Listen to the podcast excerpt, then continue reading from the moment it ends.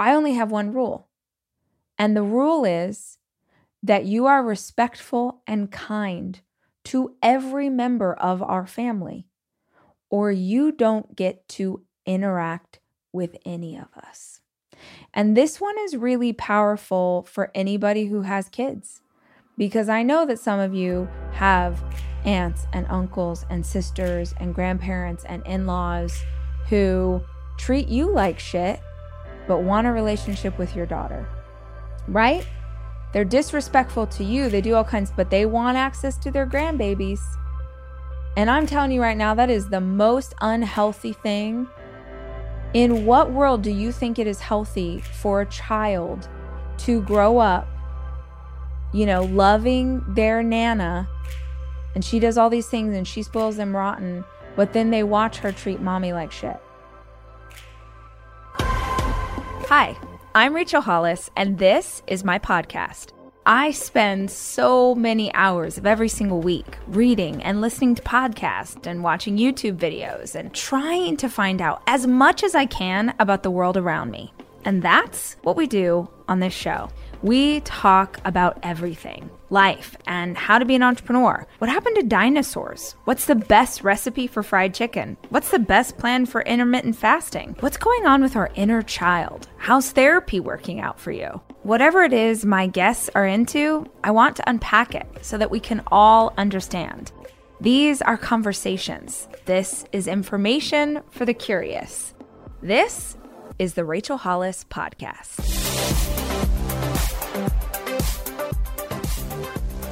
Hi, guys, it's Rach, and I'm back for part two on our conversation about boundaries.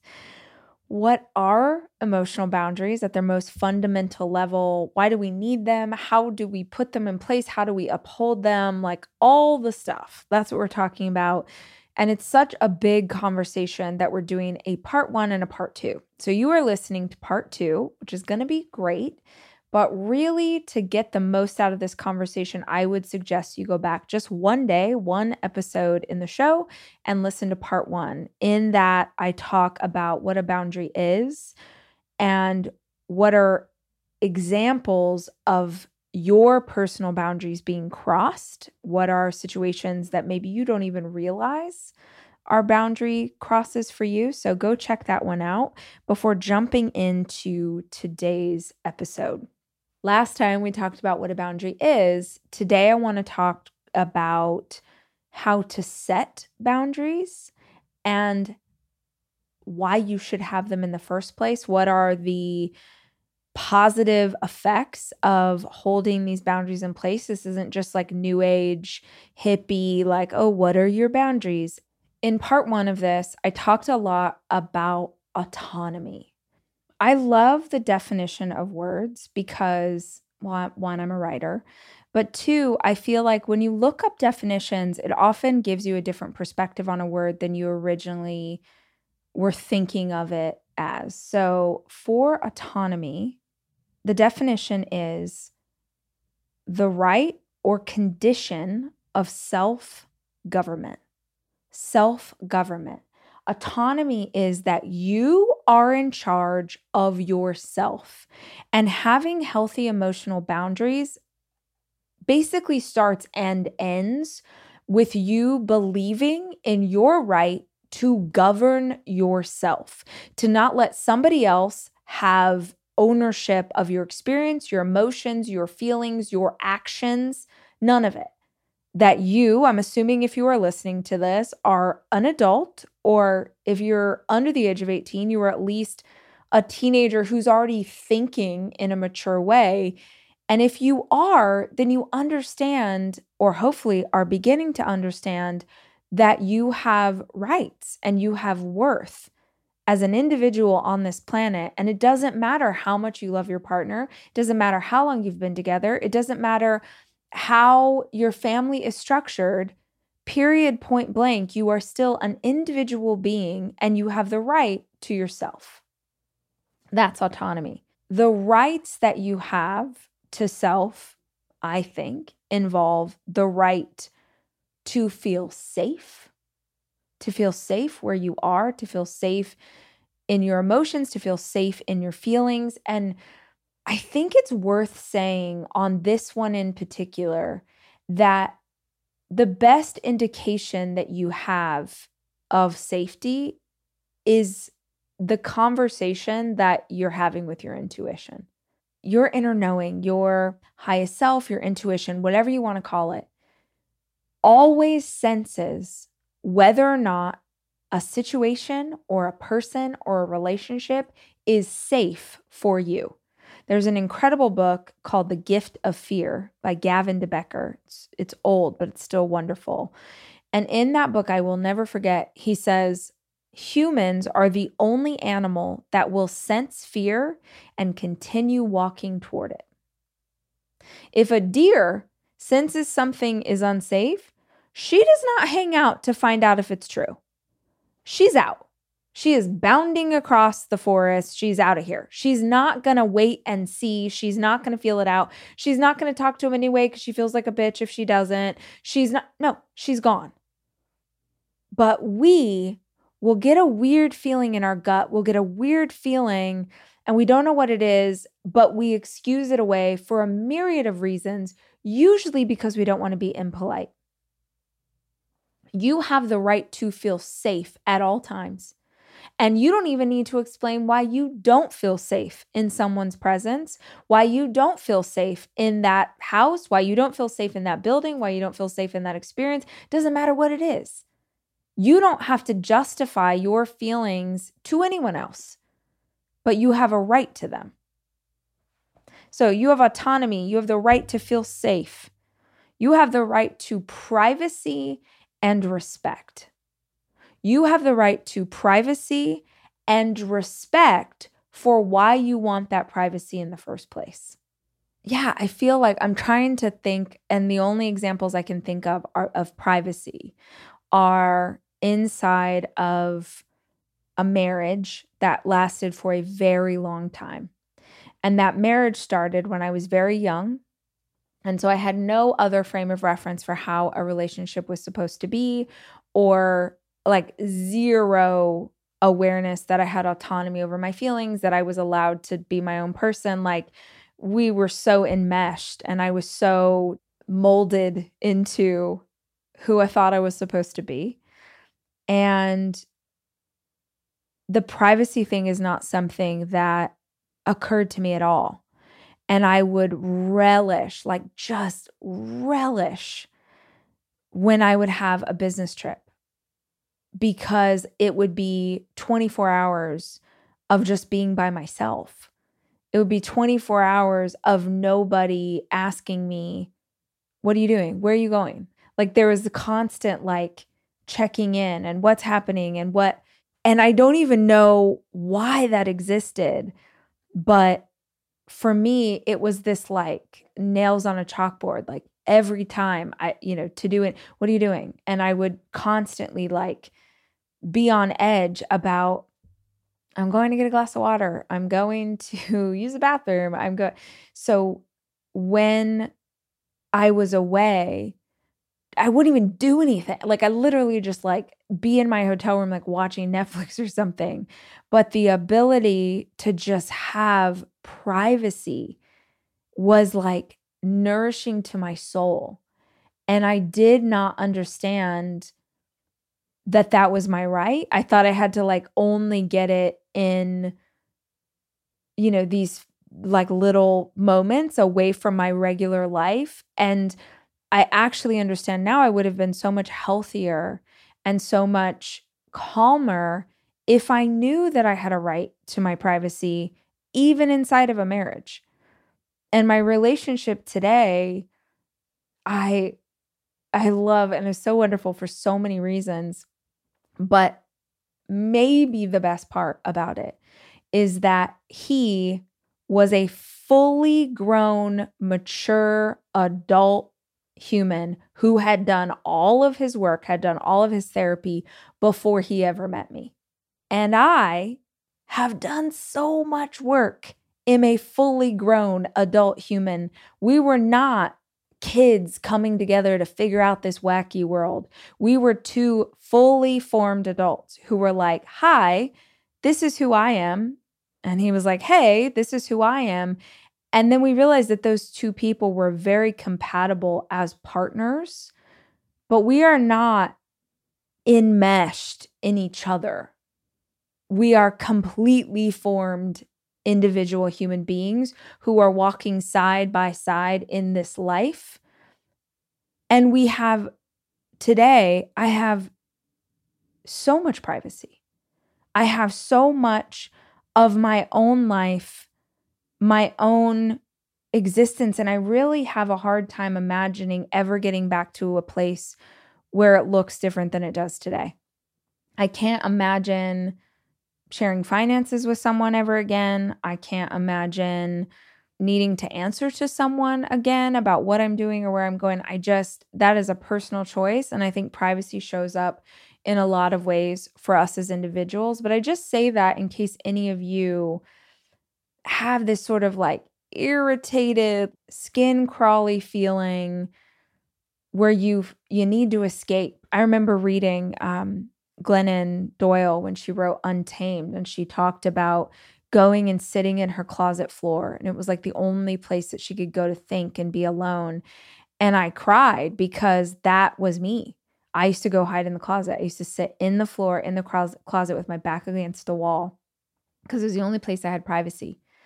Now, in retrospect, unhealthy, but I also am glad, you know, this is why I love people who write their stories, share their podcast, you know, put it out there because we see ourselves in someone else. And I was like, oh, thank God it's not just me who hid in the closet.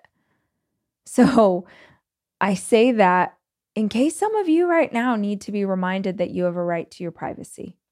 And I know, you know, it's worth saying, I know there are all kinds of feelings about that because many of us were raised with really conservative, traditional ideology around what it means to be in a relationship, particularly if you're in a relationship with a man, and particularly if you're in a relationship with a man coming out of a culture that is patriarchal you know, that says that men know best and men have all the answers and we should let them, you know, be in charge. And I know all of that stuff exists. And I guess if this conversation ruffles your feathers for some reason, maybe there's something there. Because honestly, if we're secure, if we're good, if everything feels really good to us all the way to our soul, our feathers don't get ruffled even if we disagree with what someone's saying. So if that kind of hits you in a certain way, maybe you need to explore that a little bit. Uh, you have the right to be heard. You have the right for someone to hear you and what you are saying, even if they don't agree with it. I found myself in a conversation with someone the other day, which is like where this whole idea for this podcast episode came from is interacting with someone who has no emotional boundaries and is constantly trying to push past other people's. And in this conversation, they really wanted to talk to me. But the truth was, they really wanted to talk at me. They did not want to be in a conversation. They didn't hear a word I said. In fact, it didn't really matter what I said. The only thing they used my conversation for was to flip it and to tell me why I was wrong. Yeah, I was not heard in that interaction. And here's a personal boundary. I kept telling this person if you don't lower your voice, like I will not speak to you if you keep raising your voice. And if you don't lower your voice, I'm not going to have this conversation. And they kept their voice got louder and louder and louder and they started to get to the place where they were yelling and i said again i am not going to talk to you if you are going to talk to me like this and i finally hung up because i'm 40 and i'm not going to do this anymore i have worked too damn hard in my life to get to this place of peace to let anybody come into my space with negative energy I am so down to do life with people who don't think like me, act like me, love like me, vote like I'm here for it all. I got every kind of family member you can imagine. I got conservative, super very different from me in terms of how they vote, very different from me in how they believe and the church that they all of it. And I can love them for the people they are based on one very simple rule. I have one very simple rule when it comes to who can be in my personal space and who can interact with my children and who can come in to our sphere. I've got one rule. And I'm to get to it in a minute, but let me finish this list first. Luxury is meant to be livable.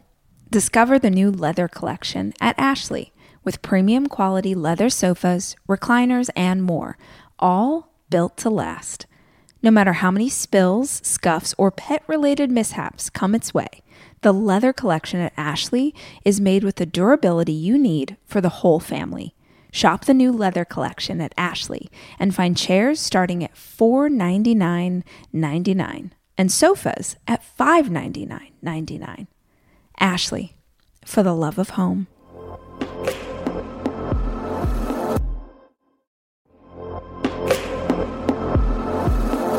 Debit card users, listen up. You've worked hard for your money. Now it's time to make it work even harder for you. With Discover Cashback Debit, everyone can get cash back on everyday debit card purchases. That's right. Earn on things like gas, groceries, and even that midday latte. And to top it off, there are no fees, period. Yep, that means you won't be charged fees on your checking account. Transaction eligibility and terms at discover.com slash cashback debit. Discover Bank, member FDIC.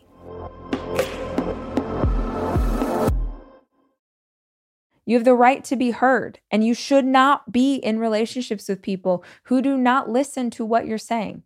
Have you ever been in a conversation with someone and they're not literally not even listening to you? They're just waiting for their chance to talk? That's not you being heard. You have the right to feel validated, but not by someone else.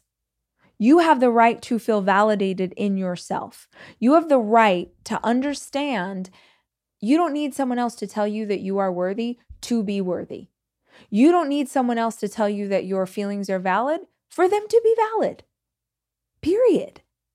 The last thing is that you have the right to have your no respected. The same as my daughter and her no being respected, you have the same exact right. Those are the rights that you have.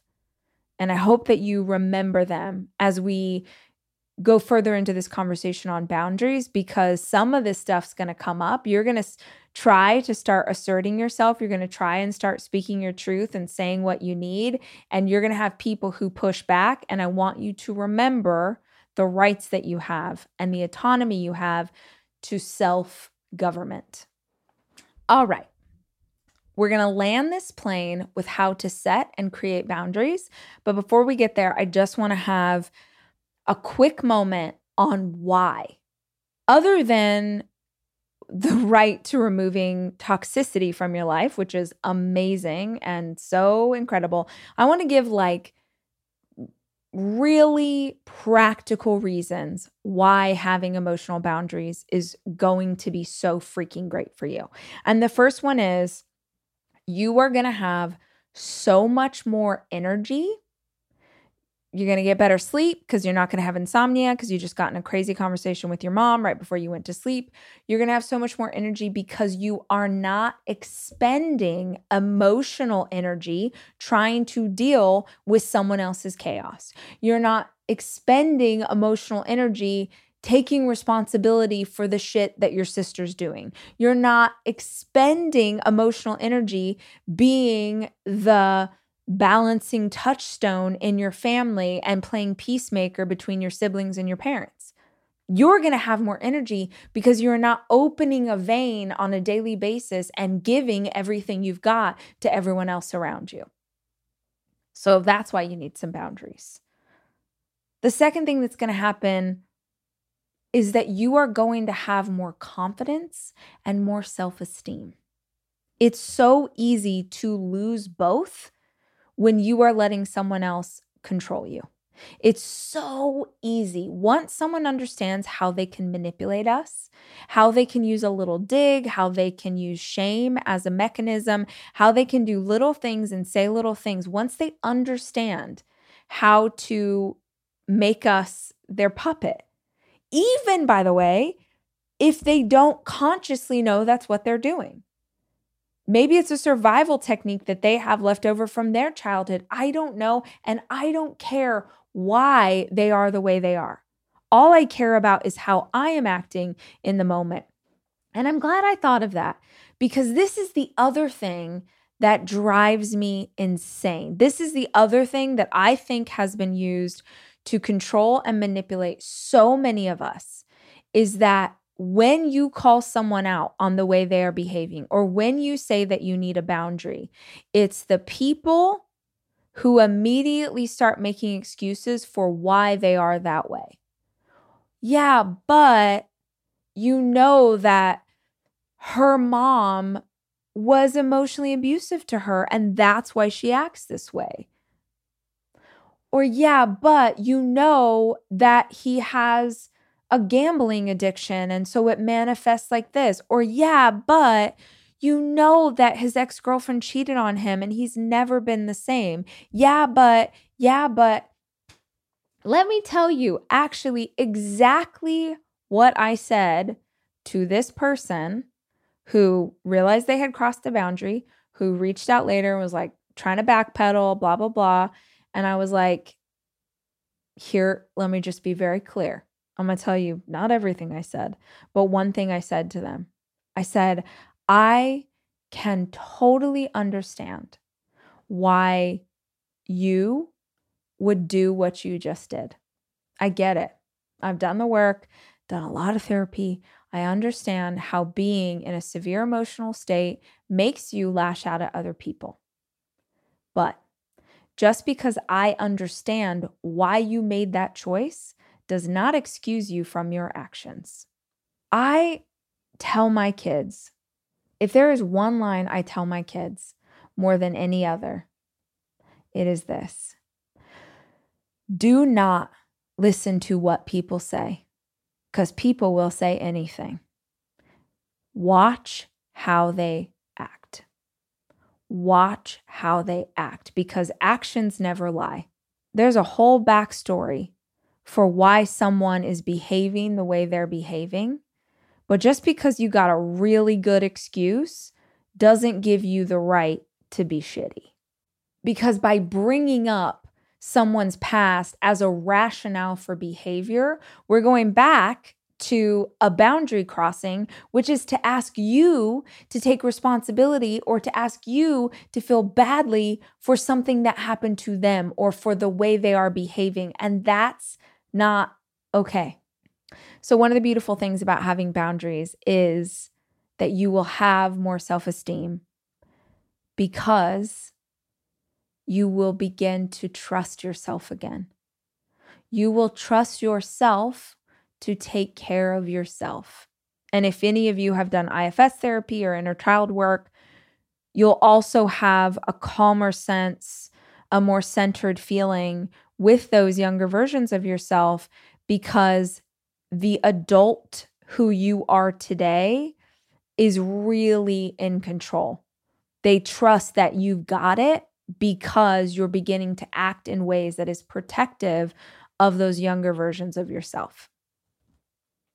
If you want to learn more about that too, if you have no idea what I'm talking about when I say IFS therapy, uh, there's an incredible book called No Bad Parts and it's, oh, it's just so good. So if you want to explore that a little bit and understand how a younger version of us can really take full control of our whole body, our emotions, our feelings, all of it.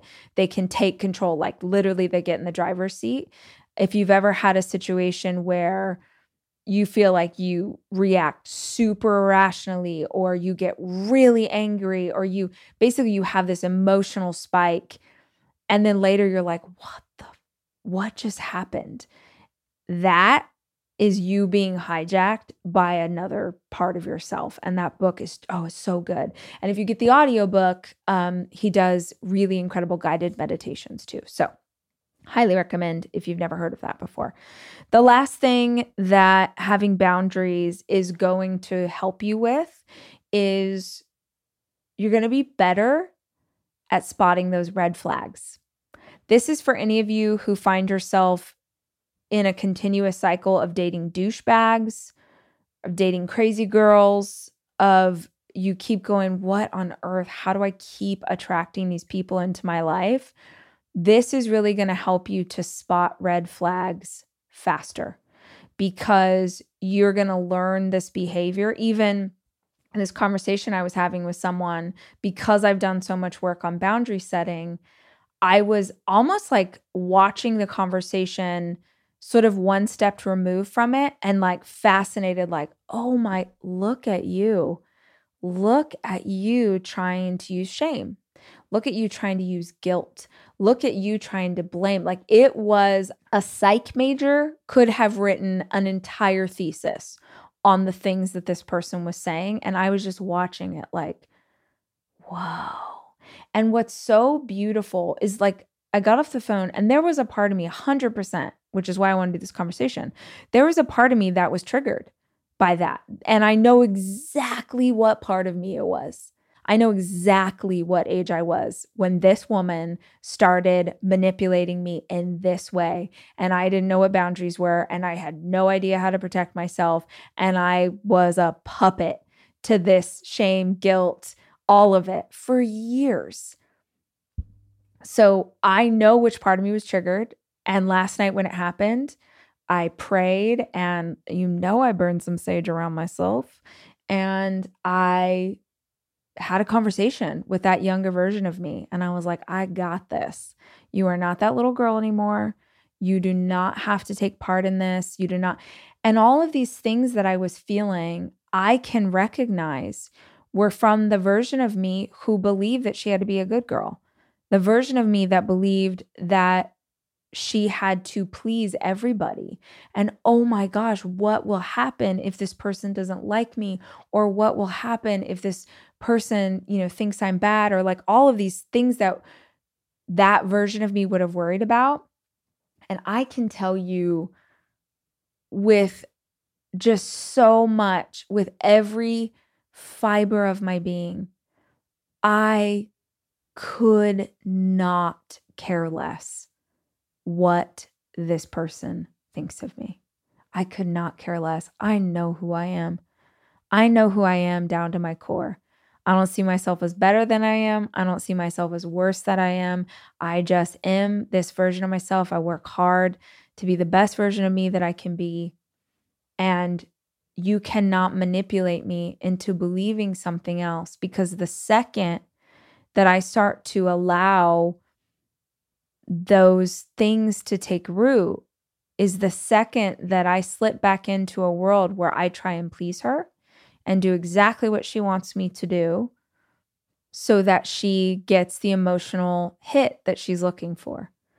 So I did a lot of work on that last night, but that's one of the biggest pieces. And I wrote in my notes here, I'm like, this will take grit to get good at emotional boundaries it's going to take some perseverance. It's going to take some grit. It's going to take you getting a thick skin and really knowing yourself because that's the game that's being played is can I use or which method of emotional manipulation can I use to get you to do what I want you to do?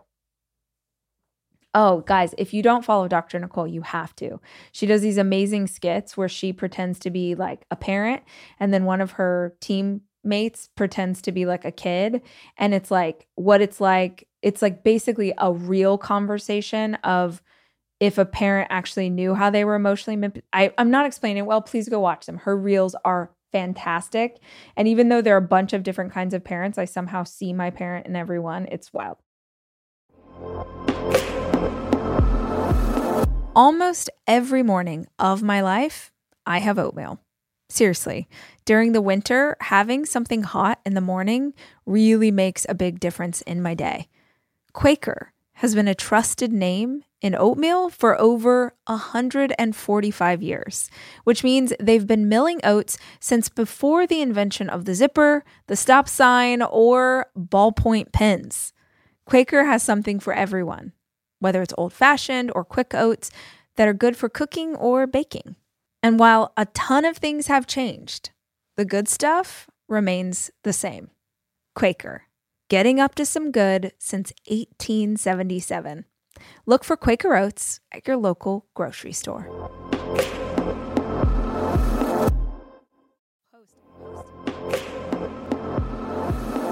I am taking my four children away this weekend to go skiing. And I think if you're a parent like me, you understand how important it is to have a kitchen available to you when you have four kids, which is why Airbnb is always the place that I head to just make the vacation easier. And I have always used Airbnb as a place to stay, whether it was for work or family or a girls' weekend. But more and more, my friends are using Airbnb in a totally different way as a business, as a way to invest in property and earn money for it.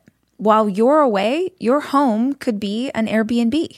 Hosting can easily fit into your lifestyle, and it's a great way to earn some extra money. Your home might be worth more than you think. Find out how much at airbnb.com/slash host.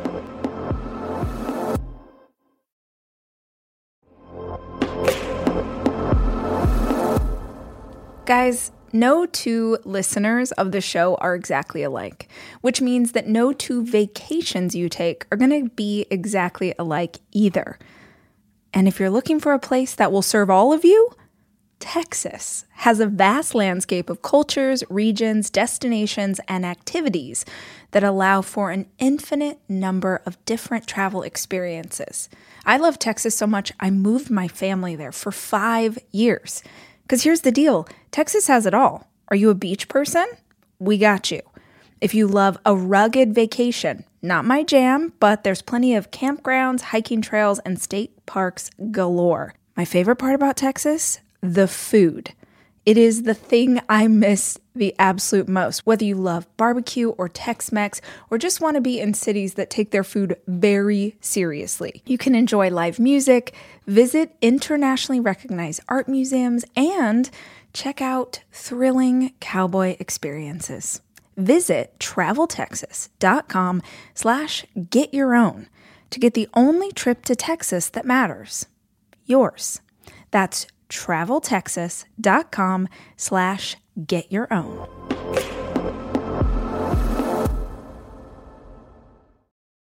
Okay, so we talked about why you should set some boundaries.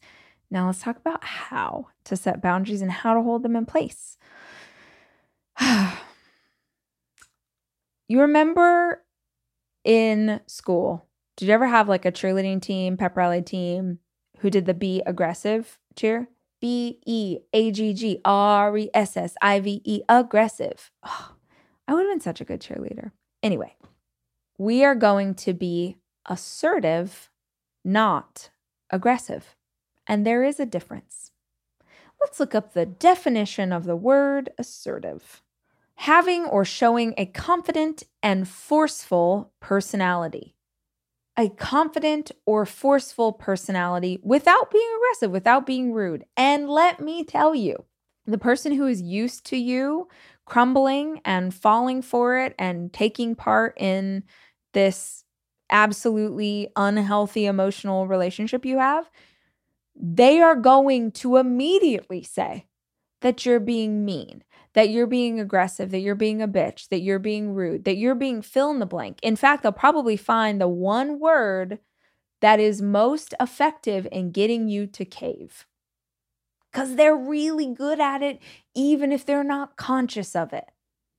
So you have got to work on being assertive. And assertive means that you say exactly what you need. You don't get emotional about it. You don't make excuses for it. You don't build a whole backstory. Like when I was on tour last, there was this activity that we did in the audience where I asked you to think of the dream that you were working on, the goal that you had for your life, and then to, you found a stranger in the audience and you were supposed to tell the stranger what the goal was. The key is that you have to tell them the goal in a sentence because what women especially do is they'll give a whole backstory.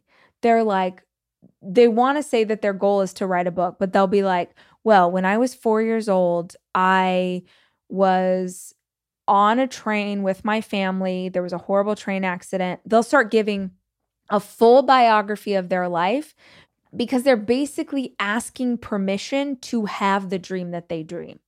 And they think that the only way they can get permission is to give you 72 justifiable reasons why they deserve to have this dream in their life. So, what I would say is the same thing happens when we're asking to hold boundaries in place. We believe that we got to give a whole backstory. And no is a full sentence. Now, inside of relationship, I do think it can be really powerful to explain to people context for it. So, my example of this is probably about 14 years ago.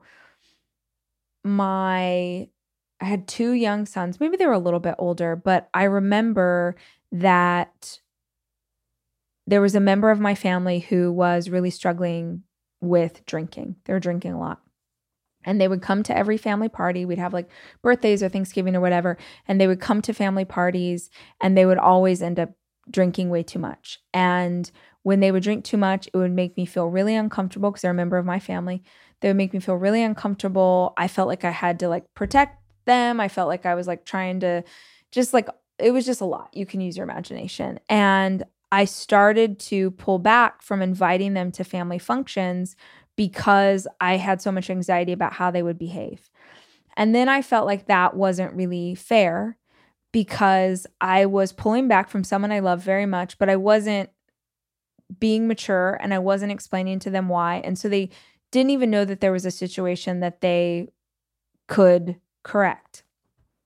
So I agonized about it for months. Like I was so scared to have this conversation because I, at the time, I wasn't very good at having a hard conversation.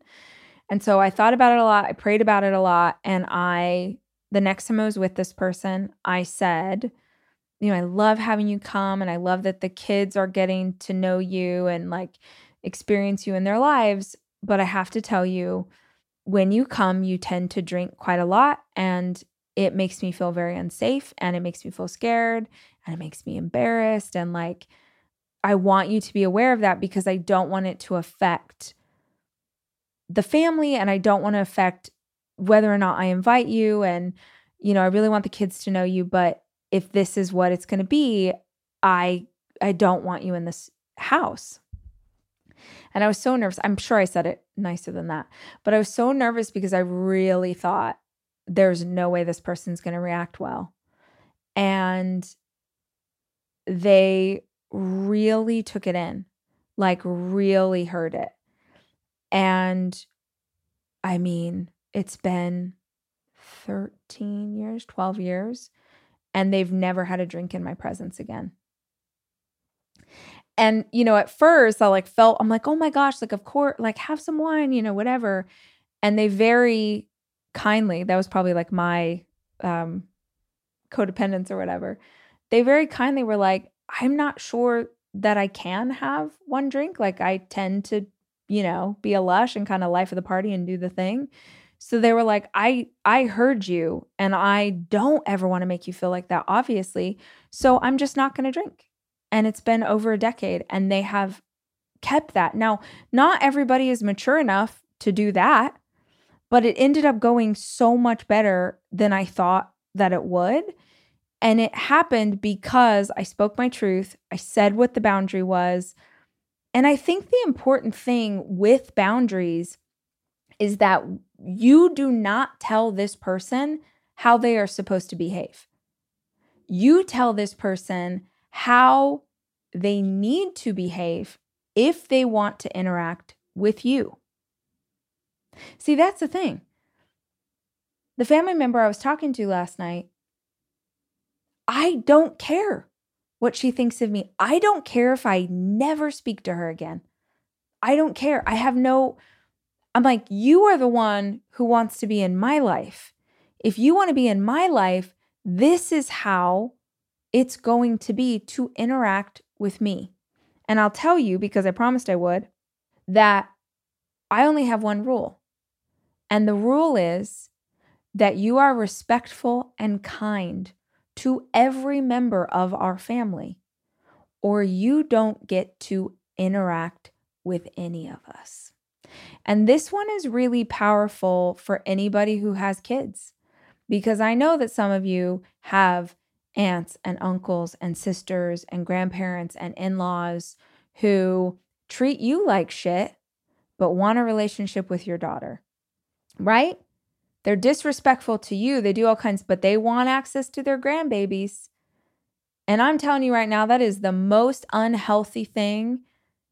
In what world do you think it is healthy for a child to grow up, you know, loving their nana and she does all these things and she spoils them rotten, but then they watch her treat mommy like shit? They watch her make mommy cry. What kind of psychology is that? Because all you're going to do is now raise the next generation of kids who's like, uh oh, whatever we do, don't piss off Nana. We want her love and affection. Look how nice she is to us. We don't ever want to be like that because you are showing your kids how people are allowed to treat you, which means you are showing your kids how people are allowed to treat them. So, my rule is you are nice and respectful to all of us, or you don't get to interact with any of us. Here's a fantastic example we have family members who are very conservative and have really strong beliefs about LGBTQ plus. My son, as I've said publicly and he's very much out, is queer. And you do not get to pick and choose which of the kids you want to interact with. And you don't get to have the kids in the room and make snarky comments about woke culture or people who are gay or, you know, trans rights or all of the stupid shit that they like to bring up. Like, we're out. That that don't we don't do cuz y'all that if you don't understand that that is deeply passive aggressive attempts at manipulation when someone's not talking to you, but they're talking within earshot about something that they know that you are, that they know that you do, or that they know that you care about, that is passive aggressive emotional manipulation. And you are not allowed to make snarky comments that you know are going to affect one kid and then worship the other one because he's the broiest bro and plays sports and is your dream. We don't do that shit. Are you crazy? I don't care who you are.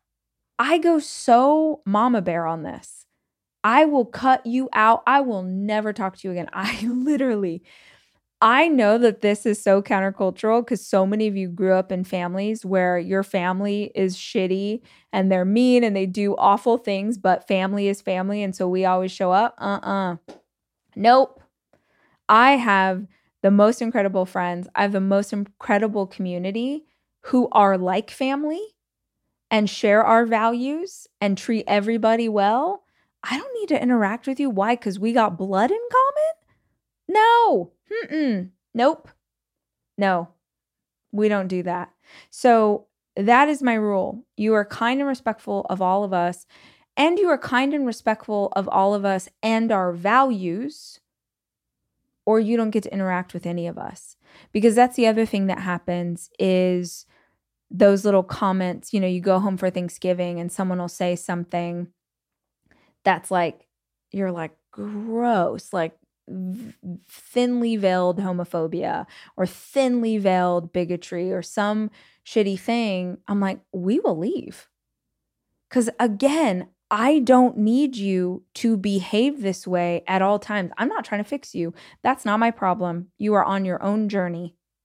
But if you want to interact with me, if you want to interact with my family, These are our values. And I know that you know how to behave in a different way because you sure do behave in a different way when you're out in front of church on Sunday. So if you can show up for those people and pretend to be all of these things that you are clearly not exhibiting in this moment, then I know that you know how to flip it on and off. So you can flip it on and off for us, or we just won't be here. And the freedom of suddenly not having to interact with toxic relatives is one of the greatest things that can happen to you, legitimately. So, uh, assertive but not aggressive. The other thing is physical boundaries. So that's when, you know, that's me having a conversation with a family member and saying, you can't come into this space and get drunk. That's me having a conversation with a family member and saying, you're going to be nice to us or you get to interact with none of us. I mean, like, your home is supposed to be your safe space. Your home is supposed to rise up to meet you, as Oprah used to say. It's supposed to be your nest. It's supposed to be this like protective bubble for you. And when you allow negative, toxic energy into that space, you've breached the walls of your bubble. You've you've put a crack into this thing that's supposed to be keeping you whole. This source of energy for you and your family is being affected because you're letting negative energy into it. And speaking of this, I do want to touch on it's kind of a weird way to take a conversation on boundaries, or maybe it's not. And I'm going to go into my one of my like woo woo, hippie, spiritual things, but roll with me for a second. I really think it's also worth saying that you should be upholding spiritual boundaries. Spiritual boundaries meaning every single person, animal, creature, anything in the world is putting energy out. And you and I both know that there are people who have toxic energy. There are people who have negative energy. There are people who they just they're adding something into the mix, into the world, and that's not great. And I think that those kind of energies can linger. I think that energetically, negative stuff can attach to us, it can attach to spaces. And I just think it's really important to acknowledge that because after I got off the phone last night, I smudged. I smudged my room and I smudged myself. Smudging is, you know, you burn sage and you clear out the space. There's not magical power in burning sage. It's what it symbolizes. It symbolizes a cleansing. It symbolizes that you energetically are saying, nope, we're clearing this energy out because only goodness is going to be here. Oftentimes, I'll imagine a white light or a amber light sort of in a protective bubble around our house. I'll imagine it around my kids. I'll imagine it around my partner as he's traveling for work. I'm like praying a protective hedge around our family. And there are times where I think if you're attuned to spirituality, if you're attuned to something bigger, it's like you'll feel something not right in the space that you're in, whether it's at home or out in the world. And it's just a reminder to, you know, go in and pray protection around yourself. I wear an evil eye necklace and have for years. I haven't taken this off. I don't believe that this evil eye necklace has magical powers. I believe that every time I see myself wearing it in the mirror, that I'm like energetically praying protection around. I'm just being reminded of that intention. So, for whatever that's worth, having boundaries spiritually, where like if you feel something, something feels not right, you go into a space, you're staying in a hotel room, like just like something feels wrong, that those boundaries matter almost more than any other that you that you protect yourself. When it comes to boundaries, setting boundaries and creating them, I really want to make sure that you understand if you haven't done this before, you are, it's like building a muscle. you're going to have to practice. You're going to have to keep coming back to the yoga mat and trying to do, you know, a plank for a little bit longer every time, a little bit longer every time, a little bit longer every time. And then suddenly you can hold a plank for 25 seconds without puking. It's the same when it comes to boundaries. It's very possible that the first time you try and put a boundary in place with someone, it'll fail. They'll say something, it'll make you spiral. You'll end up accidentally doing exactly what they wanted you to do. But as long as you keep coming back to the imaginary mat, that you keep working on it, that you learn to say no, that you you'll learn to say no way before you can learn to say no without feeling guilty. Just sit with that for a second. The first step is do I have the courage to stand up for myself? The second step is okay, now I'm standing up for myself. How do I do this without constantly feeling like I'm going to throw up? This is a process. And you are getting me at the end of years of work, but also you're getting me after I have had to learn to put so many boundaries in place for my own health, for my own peace of mind, for my own emotional stability. Honestly, here's the last thing I wrote this will take grit. Establishing emotional boundaries is huge. It's something that very few people ever even attempt because it's so difficult. But the rewards from climbing this particular mountain are equally as rewarding. The other thing I wrote was to remember that this will be hard because you don't have experience with it yet. Or maybe you don't have enough experience with it yet. And the person that you're trying to establish boundaries with, they definitely don't have experience with it. So if they don't have experience and you don't have experience, just know that makes it all harder. So, one of the things that you can do to boost yourself up as you try and take it on is just to surround yourself with more information. People who are way smarter than me, read their books, go listen to their podcast, go follow Dr. Nicole.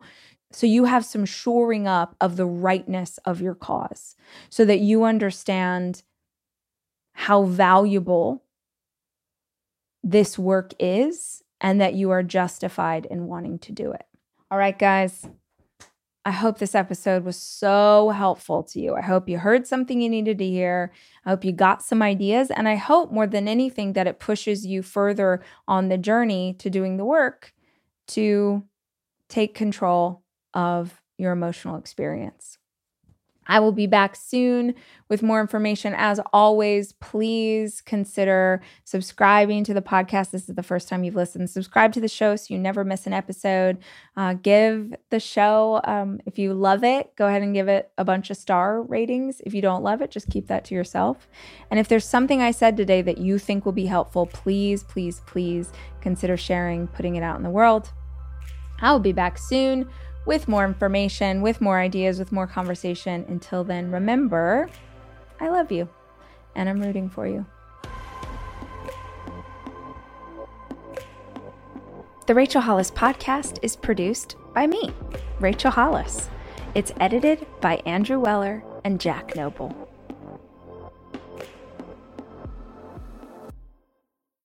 It's your time. Join global thought leader, executive producer, and New York Times bestselling author TD Jakes and today's leading culture shifters for an experience unlike any other. At the 2024 International Leadership Summit, spiritual and business leaders can gain the practical tools they need to maximize their timing for success. With world class discussions, breakout sessions, and networking opportunities, this is where your dreams turn into reality. Timing is everything, and your time is now.